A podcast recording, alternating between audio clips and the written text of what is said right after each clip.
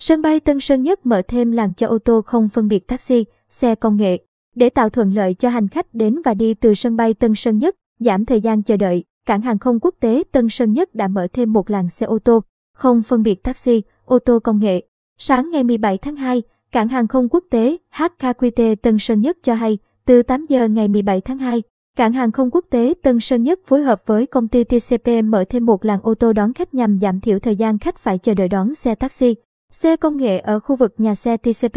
Theo đó, làn D1 nằm phía trong nhà xe TCP, nhà gửi xe, song song với các làn xe khác trước ga quốc nội, đã được đơn vị xây dựng từ trước với đầy đủ cơ sở hạ tầng. Làng xe này được bố trí sẵn hệ thống biển báo, cabin soát vé. Trước đây, làn D1 chưa khai thác mà bổ trợ cho làn D, nơi đang tổ chức để taxi, ô tô ký hợp đồng nhượng quyền khai thác với sân bay vào đón khách. Việc mở thêm một làn xe D1 dành cho ô tô đón khách được sân bay Tân Sơn Nhất với công ty TCP triển khai nhằm giảm tình trạng chờ đợi lâu khi lượng khách ra vào. Sân bay tăng cao. Làn D1 được điều hành linh hoạt tùy theo lượng xe ô tô vào sân bay nên không phân biệt xe công nghệ hay taxi vào đón khách. Lực lượng an ninh sân bay phối hợp với lực lượng công an tăng cường công tác tuần tra, kiểm soát việc thực hiện đón khách của các hãng taxi, xe công nghệ. Ngoài ra, cảng hàng không quốc tế Tân Sơn Nhất đã họp và yêu cầu các hãng taxi cung cấp đầy đủ xe phục vụ hành khách, đặc biệt là sau 21 giờ. Trong thời gian cao điểm Tết Nguyên đán nhâm dần, giao thông nội bộ khu vực trước nhà ga quốc nội sân bay Tân Sơn Nhất, 4 làn xe A,